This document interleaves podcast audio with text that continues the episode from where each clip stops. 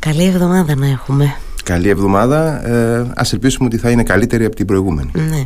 Μια εβδομάδα σήμερα, έλεγα νωρίτερα. Τέτοια ώρα, τη, πριν από μία εβδομάδα που ήμουν στο στούντιο, είχαμε ξεκινήσει και μετρούσαμε θύματα, Γιάννη. Μετά τις φωνικές αυτές σεισμικέ δονήσει σε Τουρκία και Συρία. Και επειδή διαβάζουμε πολλά, το έλεγα νωρίτερα, και δεν είναι δεδομένο, ξέρεις, ότι όλοι αντιλαμβανόμαστε το τι συμβαίνει σε αυτή την περιοχή του κόσμου.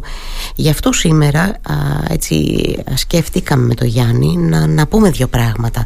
Να, να μας δώσεις λίγο την εικόνα, να μας περιγράψεις τι συμβαίνει. Κυρίως βέβαια αυτό φαντάζομαι θα τα πεις και εσύ καλύτερα. Ε, αυτή η κουβέντα επικεντρώνεται στη Συρία, έτσι μια περιοχή του κόσμου η οποία, ε, στην οποία υπάρχει έτσι ούτως ή άλλως οι υποδομές είναι καταστραμμένες λόγω του εμφυλίου, έχουμε συγκρούσεις, οι, οι δίωδοι για να φτάσουν η ανθρωπιστική, η ανθρωπιστική βοήθεια δεν είναι ανοιχτή. Έβλεπα εχθές πολλά δημοσιεύματα για τις προσπάθειες που γίνονται να ανοιχτούν και νέοι. Πες μας λίγο, βάλε μας λίγο στο κλίμα σε παρακαλώ για να καταλαβαίνουμε και γιατί μιλάμε. Ναι, λοιπόν, ε, καταρχάς να πω ότι έχω την, την εντύπωση ότι και στις δύο περιπτώσεις και στην περίπτωση της Συρίας οπωσδήποτε αλλά και στην περίπτωση της Τουρκίας για διαφορετικούς λόγους στην κάθε μία έχουμε πολύ ενδιαφέρουσες ε, πτυχές να δούμε με αφορμή αυτόν τον ε, πάρα πολύ φωνικό και πάρα πολύ καταστροφικό σεισμό. Ε, να ξεκινήσουμε όμως από τη συρια η οποία είναι και η λιγότερο γιατί όπως είπες και εσύ είναι μια περιοχή που ουσιαστικά ε, εδώ και σχεδόν 10 χρόνια έχει μπει σε μια μαύρη τρύπα. Ε, για να χρησιμοποιήσουμε έτσι λίγο αστρονομικό όρο, έχει μπει σε μια μαύρη τρύπα, δηλαδή σε μια κατάσταση που την απορροφά στην πραγματικότητα από την διεθνή ζωή έχει υποστεί τεράστια πλήγματα ε, και στις υποδομές και στην ε, κοινωνική ζωή και στη δραστηριότητα. Φυσικά τα προηγούμενα χρόνια έχουμε δει μεταναστευτικά προσφυγικά κύματα από τη Συρία. Ήδη υπάρχουν ε, εκατομμύρια άνθρωποι οι οποίοι έχουν μετακινηθεί από τη Συρία και ζουν είτε στην νοτιοανατολική Τουρκία και σε άλλες πόλεις της Τουρκίας είτε φυσικά σε όλη την Ευρώπη τα προηγούμενα χρόνια έχουν μετακινηθεί. Η ουσία όμως είναι ότι τα τελευταία χρόνια και λόγω της μείωσης των εντάσεων και των συγκρούσεων που, έχουν, ε, που έχει γίνει μέσα στο ιστορικό της Συρίας έχει φύγει και από τα φώτα της δημοσιότητας δηλαδή mm. δεν ακούμε για τη Συρία στις ειδήσεις, δεν ε, ακούγαμε πάρα πολλά για τη Συρία ιδίως τα χρόνια που ήταν σε έξαρση η δράση του Ισλαμικού κράτους Σωστά. λοιπόν τι γίνεται στη Συρία έχει επέλθει μια περίπου ανακοχή, μια ε, ηρεμία εντός πολλών ε, στην οποία έχει αποκατασταθεί σε σημαντικό βαθμό η κυριαρχία του κράτους της Δαμασκού δηλαδή του κράτους που ελέγχεται από τον Μπασάρ Αλάσαντ ε, τον δικτάτορα της mm Συρίας. Να είμαστε ξεκάθαροι πρόκειται, πρόκειται περί μιας δικτατορίας προφανώς. Λοιπόν, ο οποίος κατάφερε να ανακτήσει την εξουσία, την ισχύ του στην πραγματικότητα με τη βοήθεια της Ρωσίας, την ενεργή βοήθεια και άμεση βοήθεια στο εδαφος και στον αέρα. Ε, δηλαδή οι Ρώσοι έχουν στρατιωτικές δυνάμεις στη Συρία και ναυτικές και αεροπορικές και χερσαίες δυνάμεις τις οποίες χρησιμοποίησε εκτεταμένα ο Μπασάρα Λάσαντ ε, και του Ιράν βέβαια την υποστήριξη. Στα, στα βόρεια όμως της Συρίας, δηλαδή αυτή η κατάσταση κυρίως υπάρχει στα νοτια Στα βόρεια της Συρίας, παρά το γεγονός ότι επίσης σε ένα βαθμό έχει και εκεί ε, αποκατασταθεί η κυριαρχία του Άσαντ, υπάρχουν ακόμα ζώνες, και μιλάμε ακριβώς για τη σεισμόπληκτη περιοχή, υπάρχουν ζώνες απροσδιόριστης, ακαθόριστης και κατακαιρματισμένης κυριαρχίας. Δηλαδή, ε, να σκεφτούμε ότι για να κινηθεί κάποιος σε μια απόσταση, για παράδειγμα, από τη Σιτία μέχρι τα Χανιά, μπορεί να χρειαστεί να περάσει δύο ή τρεις ζώνες κυριαρχίας διαφορετικές. Δηλαδή να μεταβεί από, το, από τη ζώνη κυριαρχίας του κράτους της ε, Συρίας, του, του, του ασατ ναι, της Δαμασκού, να περάσει σε μια περιοχή η οποία είναι ανταρτοκρατούμενη, δηλαδή ανήκει στον έλεγχο ε, αντικυβερνητικών ανταρτών, οι οποίοι πλέον λειτουργούν τα τελευταία χρόνια υπό την υποστήριξη της τουρκιας να περάσει σε μια κουρδική περιοχή, συγγνώμη, ε, σε μια κουρδική περιοχή η οποία ενδεχομένως να βρίσκεται υπό τον έργο του YPG, των κουρδικών δηλαδή ανταρτικών δυνάμεων, οι οποίες έχουν έρθει σε ένα συμβιβασμό με τον Άσαντα αλλά διατηρούν την τοπική κυριαρχία, να περάσει ακόμα και σε μια περιοχή που ασκούν έλεγχο άμεσα τα τουρκικά στρατεύματα ή τα ρωσικά στρατεύματα. Δηλαδή, μιλάμε για ένα μοσαϊκό πραγματικά κυριαρχίας, στην οποία είναι ακαθόριστη και η, αίσθηση της ασφάλειας. Δεν μπορεί να γνωρίζει κανείς πού θα του επιτεθεί κάποιος, εάν θα υπάρχουν ασφαλείς ζώνες ή ε, όλα τίθενται δηλαδή σε μια κατάσταση ε, στην καλή θέληση και πίστη των εμπλεκομένων μερών, τα οποία δεν είναι λίγα. Ναι. Και κάποια από αυτά έχουν πιο θεσμική μορφή και κάποια έχουν λιγότερο θεσμική μορφή. Σε αυτά τώρα τα μέρη, σε διακόπτω εντωμεταξύ για να Όχι, καταλαβαίνω και εγώ και οι ακροατές. Σε αυτά τώρα τα μέρη, γιατί αντεπές θα πω εγώ τώρα, διάβαζα χθες ότι ο επικεφαλής του, του ΠΟΗ ε, δήλωσε ότι ε, συναντήθηκε ή εν πάση περιπτώσει μίλησε με τον Μπασάρα Λάσαντ και συνεννοήθηκαν και εν πάση περιπτώσει είπε ο, ο, ο Άσαντ ότι είναι πρόθυμος να δει το θέμα για το άνοιγμα νέων συνοριακών σημείων διέλευση κτλ. Και, και λέω, άντε καλά με, με αυτές τις, τις ομάδες που έχουν μια θεσμική όπως το θέτεις και εσύ έτσι υπόσταση με αυτές που δεν έχουν τι γίνεται; Ναι, ακριβώς. Εκεί τι γίνεται τώρα; Ακριβώς ε... πώς παίρνεις την απόφαση να, να, να, να κάνεις μια διέλευση για να φτάσεις σε ανθρώπους που εν προκειμένου τώρα ναι. θέλουν βοήθεια. Αφενός είναι πάρα πολύ δύσκολο να μπει στη διαδικασία να πάρεις την απόφαση να πας εκεί. Πρώτον. Δεύτερον, ακόμα και να πάρεις την απόφαση να πας εκεί, δεν είναι καθόλου εγγυημένο ότι θα καταφέρεις να φτάσεις. Καθώς υπάρχει πολύ σοβαρό πρόβλημα με τους λεγόμενους ανθρωπιστικούς Να έχουμε υπόψη μας ότι η Ρωσία από τη, τα τελευταία χρόνια που κατάφερε να εδραιώσει στο πλάι του Άσαντ την κυριαρχία της στη συρια έχει αποκλείσει ε, μια σειρά από ανθρωπιστικούς διαδρόμους ακριβώς για να ελέγχει στο μέγιστο δυνατό βαθμό τη ροή οποιασδήποτε ανθρωπιστικής βοήθειας και να μπορεί εκείνη να κατευθύνει αυτή τη βοήθεια όπου νομίζει η ίδια φυσικά και ο ίδιος ο Άσαντ. Mm. Άρα λοιπόν, ε, γιατί λέμε για τον Αιθίωπα πρόεδρο της ε, Παγκόσμιας Οργάνωσης Υγείας, του Παγκόσμιου Οργανισμού Υγείας, ε, να έχουμε όμως λίγο στο πίσω μέρος του μυαλού μας ότι η διοίκηση του Παγκόσμιου Οργανισμού Υγείας πρόσκειται στην Κίνα.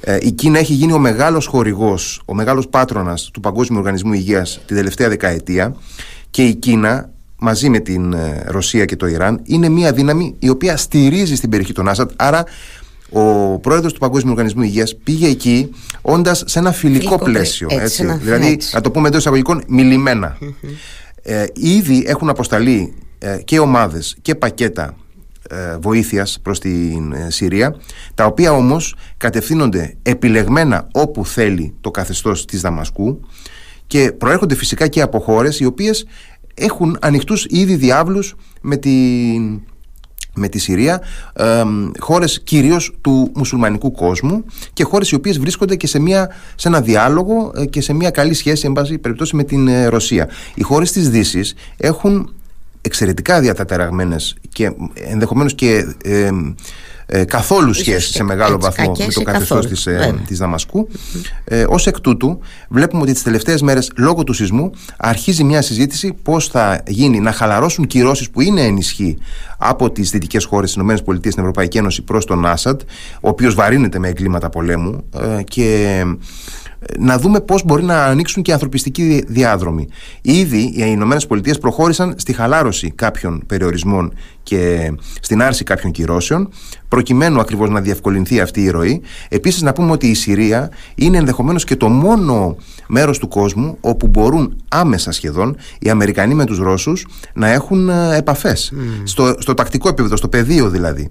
Καθώς υπάρχουν συγκεκριμένα σημεία στη Βόρεια Συρία, εκεί κυρίως που είναι οι κουρδικές δυνάμεις, στα οποία υπάρχουν αμερικανικά checkpoints. Υπάρχουν δηλαδή ε, απεσταλμένοι Αμερικανοί στρατιωτικοί σύμβουλοι, αξιωματικοί δηλαδή των ενόπλων δυνάμεων ε, των ΗΠΑ, οι οποίοι λόγω της ανάγκης να αποφεύγονται συγκρούσεις κατά την κίνηση κομβόη και κατά την ε, οποιαδήποτε μετακίνηση από τη μία περιοχή στην άλλη, βρίσκονται ούτως ή άλλως σε κάποια μορφή συνεννόηση με αντίστοιχα Ρώσους αξιωματούχους. Άρα λοιπόν υπάρχει ένα υπόβαθρο πάνω στο οποίο, ε, όπως συζητήσαμε και στην εκπομπή τη αναλυση ε, πριν λίγες μέρες, υπάρχει ένα υπόβαθρο λοιπόν στο οποίο μπορεί να βασιστεί μια συνεννόηση προκειμένου να ανοίξουν περισσότεροι ανθρωπιστικοί διάδρομοι, καθώς αυτή τη στιγμή μόνο ε, ουσιαστικά μία ή δύο οδικές αρτηρίες από Τουρκία προς τη Συρία είναι ανοιχτές με καταστροφές ενδιάμεσα στο οδικό δίκτυο αλλά παρόλα αυτά είναι δυνατόν και από εκεί φτάνουν και τα κομβόη του Οργανισμού Ηνωμένων Δεν υπάρχει άλλος δρόμος διέλευσης. Μέσω Τουρκίας φτάνουν όποιες νταλίκες, όποια κομβόη ε, του ΟΗΕ μπορούν να μεταφέρουν ανθρωπιστική βοήθεια. Τα υπόλοιπα, όποιες άλλες δυνάμεις έχουν πάει, έχουν πάει μέσω ε, λιμένων και κυρίως αεροδρομίων τα οποία είναι στα νότια της, νοτιότερα της ε, Συρίας και ελέγχονται από το καθεστως Να μην μιλήσω τώρα για υποδομές εκεί που πρέπει να είναι έτσι Ότι υποδομές. Καταρχάς όταν μιλάμε για το Χαλέπι για παράδειγμα που είναι η μεγαλύτερη πόλη από αυτές που έχουν πληγεί μιλάμε για μια πόλη η οποία έχει υποστεί δομικό στρατηγικό βομβαρδισμό τα προηγούμενα χρόνια σε μεγάλη έκταση. Έχει προκειμένου να ανακαταληφθεί από τις ε, κυβερνητικές δυνάμεις οι Ρώσοι δηλαδή σε μεγάλο βαθμό την ισοπαίδωσαν την πόλη ε, οπότε αντιλαμβανόμαστε ότι ο σεισμός έρχεται απλώς στην περίπτωση της Συρίας ως ένα πέπλο που σκεπάζει με επιπλέον κόλαση μια ήδη υφιστάμενη κόλαση. Mm. Δηλαδή μιλάμε ότι οι άνθρωποι εκεί παρά το γεγονός ότι έχουν μειωθεί οι πολεμικές συγκρούσεις και έχει περιοριστεί πάρα πολύ η δράση των φανατικών Ισλαμιστών. Παρόλα αυτά δεν έχει επανέλθει σε κάποια κανονικότητα η ζωή τους. Δεν έχουν ε, επαρκή ηλεκτροδότηση δεν έχουν ε, τρεχούμενο νερό τις περισσότερες ώρες της ημέρας. Στερούνται δικτύων, στερούνται βασικών δυνατοτήτων ε, πρόσβασης σε τρόφιμα, δηλαδή ακόμα και το κρέας ε, ή η ζάχαρη, δηλαδή μιλάμε για προϊόντα τα οποία είναι σε έλλειψη και θεωρούνται ήδη πολυτελείας. Δηλαδή είναι πάρα πολύ δύσκολη η ζωή εκεί. Να δηλαδή να, μας, να σκεφτούμε ότι μιλάμε για σκηνές, για καταστάσεις τη ζωής που βίωσε η Ευρώπη στα αμέσως επόμενα χρόνια από τον Δεύτερο Παγκόσμιο Πόλεμο. Μάλιστα. Για πάμε λίγο και στο κομμάτι της Τουρκίας ε, γιατί μπορεί να ξεκινήσαμε από τη Συρία γιατί όντως σχεδόν 10 χρόνια τώρα όπως είπες και εσύ είχαμε την, ε, τις συγκρούσεις αυτές τις μεγάλες και τα λοιπά. Αλλά θέλω να μας μιλήσεις λίγο και για την Τουρκία. Στο κομμάτι αυτό τώρα έχουμε αυτή τη στιγμή και το μεγαλύτερο, τον τραγικότερο από το απολογισμό από τους φωνικούς σεισμούς. Και εκεί θέλω να μας περιγράψεις λίγο την εικόνα. Να πούμε καταρχάς ότι ενδεχομένως ο ο απολογισμός ο τελικός ε, της καταστροφής του σεισμού στην Τουρκία, δεν μιλάω για τον υλικό, μιλάω σε επίπεδο mm-hmm. απώλειας ζώων, να σπάσει οποιοδήποτε αντίστοιχο ρεκόρ από τότε που υπάρχουν καταγραφές σε περιπτώσεις φυσικών καταστροφών. Υπάρχουν αυτή τη στιγμή καταγεγραμμένοι και στη Συρία βέβαια και στην Τουρκία αλλά το 80% περίπου των θυμάτων είναι στην Τουρκία. Ε, υπάρχουν ε, καταγραφές που ξεπερνούν αυτή τη στιγμή τις 33.000 νεκρους και υπάρχουν αναφορές ότι υπολογίζονται οι εγκλωβισμένοι που φυσικά πλέον μετά από μια εβδομάδα αντιλαμβανόμαστε ότι εκλείπουν οι δυνατότητες ή σχεδόν εκλείπουν οι δυνατότητες να ανασυρθούν στην πλειοψηφία τους ζωντανή από τα ερήπια ξεπερνούν τις 150.000 δηλαδή μιλάμε για έναν τελικό απολογισμό ο οποίος είναι εντελώς ε, αδιανόητος. Είναι σαν την εκτίμηση που έκανε αυτός ο σεισμολόγος από την Τουρκία, ε, ότι μπορεί να φτάσουμε και τις 180.000. Ναι, ναι, ναι, ναι, ναι, ναι. Εκεί υπολογίζεται περίπου ότι θα καταλήξει κάποια στιγμή που δεν θα βρεθούν όλοι οι άνθρωποι αυτοί φυσικά. Όχι, απλά κάποια στιγμή θα πούν ότι ε, αυτούς τους βρήκαμε, αυτούς δεν μπορέσαμε ποτέ να τους βρούμε. Mm. Γιατί απλά θα αγνοούνται. Θα δεν αγνοούνται. Ακριβώς. Λοιπόν, από εκεί και πέρα φυσικά ε, έχουν γεννηθεί πολύ σοβαρά προβλήματα στην Τουρκία η οποία ούτως ή άλλως είχε μπει στην ευθεία των προεδρικών εκλογών που είχαν προεξαγγελθεί από τον Ερντογάν για τις 14 Μαου. Αυτή τη στιγμή λοιπόν ο Ερντογάν μπορούμε να πούμε με σχετική ασφάλεια ότι είναι η πρώτη φορά στην πολιτική του σταδιοδρομία που αντιμετωπίζει ένα οξύ πολιτικό πρόβλημα από τα κάτω. Δηλαδή όχι μια πολιτική κριτική η οποία έρχεται από την κεμαλική αντιπολίτευση ή από πρώην ε, δικούς τους στενούς συνεργάτες όπως ο Αχμεν Νταβούτογλου για παραδειγμα αλλά από την κοινωνία, από τα κάτω και μάλιστα από περιοχές στι οποίες παραδοσιακά το ΑΚΠ, το κόμμα του, έχει πολύ ισχυρή παρουσία, Και, και δύναμη. Αυτό λοιπόν γίνεται διότι ε, μαζί με τα αυτά τα, τα τεράστια μπλοκ πολυκατοικιών που είδαμε να καταραίουν σαν χάρτινοι πύργοι πραγματικά και να, να σοριάζονται σε ερήπια μαζί με αυτά λοιπόν κατέρευσε και ένα πολύ σημαντικό κομμάτι του πολιτικού αφηγήματος του Ερντογάν ο οποίος αφενός ήρθε στην εξουσία μετά το 1999 ε, στηριζόμενος πάνω στην οργή της ε, τουρκικής κοινωνίας για το τραγικό αποτέλεσμα του σεισμού του 1999 που κόστησε 17.000 ε, ανθρώπινες ζωές. Και μιλάμε τώρα για δεκαπλάσιο, για δεκαπλάσιο απολογισμό και εάν δει κάποιος πολύ προσεκτικά, θα παρατηρήσει ότι αυτές οι πολυκατοικίες που φαίνονται να καταραίουν δεν είναι παλιά κτίρια. Όχι. Είναι κτίρια τα οποία οικοδομήθηκαν στη συντριπτική τους πλειοψηφία μέσα στα τελευταία 15-20 χρόνια που υπάρχει η πολιτική κυριαρχία του Ερντογάν. Και ειδικά σε πόλεις και περιοχές όπως το Γκαζιαντέπ και τα Πέριξ που οι άνθρωποι ζούσαν εκεί σε πολύ μεγάλο βαθμό σε παλαιού τύπου σπίτια, μικρά, ε, παραπήγματα, δηλαδή υπήρχαν στα, γύρω από τα ιστορικά κέντρα των πόλεων υπήρχαν πολύ εκτεταμένες περιοχές που ζούσαν οι άνθρωποι με συνθήκες οι οποίες παρέπεμπαν αν όχι στον 19ο τουλάχιστον στις αρχές του 20ου αιώνα. Ακριβώς λοιπόν για να υποστηριχθεί ενεργά αυτός ο πληθυσμός ο οποίος ήταν σφόδρα υπέρ του Ερντογάν προωθήθηκαν και με κυβερνητική εγγύηση και με κυβερνητική υποστήριξη και κομματική ε, υποστήριξη τεράστια οικοδομικά προγράμματα τα οποία ουσιαστικά ήταν ε, στον άξονα της έβρεσης μιας λαϊκής στέγης για εκατομμύρια οικογένειες. Και αυτό ήταν ένα από τα μεγάλα καμάρια της διακυβέρνησης του Ερντογάν. Και αποδεικνύεται τώρα ότι όλα αυτά τα, τα, τα σπίτια, τα εκατομμύρια σπίτια ε, χτίστηκαν σε πολύ μεγάλο βαθμό εντελώς πρόχειρα χωρίς κανένα σεβασμό στην υπάρχουσα αλλά μη εφαρμοζόμενη αντισυσμική δομική νομοθεσία. Και ε, ουσιαστικά αυτή τη στιγμή μιλάμε για ένα τεράστιο ε, μαύρο σύννεφο το οποίο καλύπτει τη διακυβέρνηση του Ερντογάν καθώς υπάρχουν πάρα πολλοί άνθρωποι που αντιλαμβάνονται, γιατί ακόμα και όταν ελέγχεις τα μέσα ενημέρωσης, η ίδια η πραγματικότητα έρχεται να, να, να σε χαστούκίσει, να το πω έτσι, διότι δεν μπορεί να την παραβλέψεις. Όταν βλέπουμε ότι έχουν ισοπεδωθεί τερά, ολόκληρα οικοδομικά τετράγωνα, πόλεις σχεδόν, που ήταν γεμάτες, προάστια πόλεων, που ήταν γεμάτα με τέτοιου είδους κατασκευές, πολυκατοικίες, στις οποίες ζούσαν οικογένειες, ε, προφανώς αυτό πρέπει να εξηγηθεί κάπως. Mm. Όταν προσπαθεί να διαφύγει στο εξωτερικό εργο, μεγαλοεργολάβος της νοτιοανατολικής Τουρκίας και συλλαμβάνεται χωρίς να έχουν απαγγελθεί κατηγορίες. Αυτό λοιπόν αυτομάτως κάτι συμβαίνει. Ε, κάτι σημαίνει, συγγνώμη.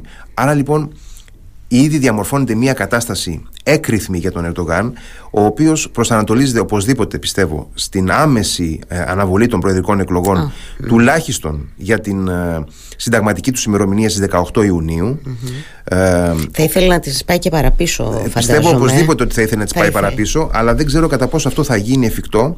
Ήδη βέβαια του έχει δώσει μία πάσα για αντιπολίτευση, να πούμε, μέσω της Αξενέρ, η οποία ζήτησε η ίδια την αναβολή των εκλογών για τις 18 Ιουνίου.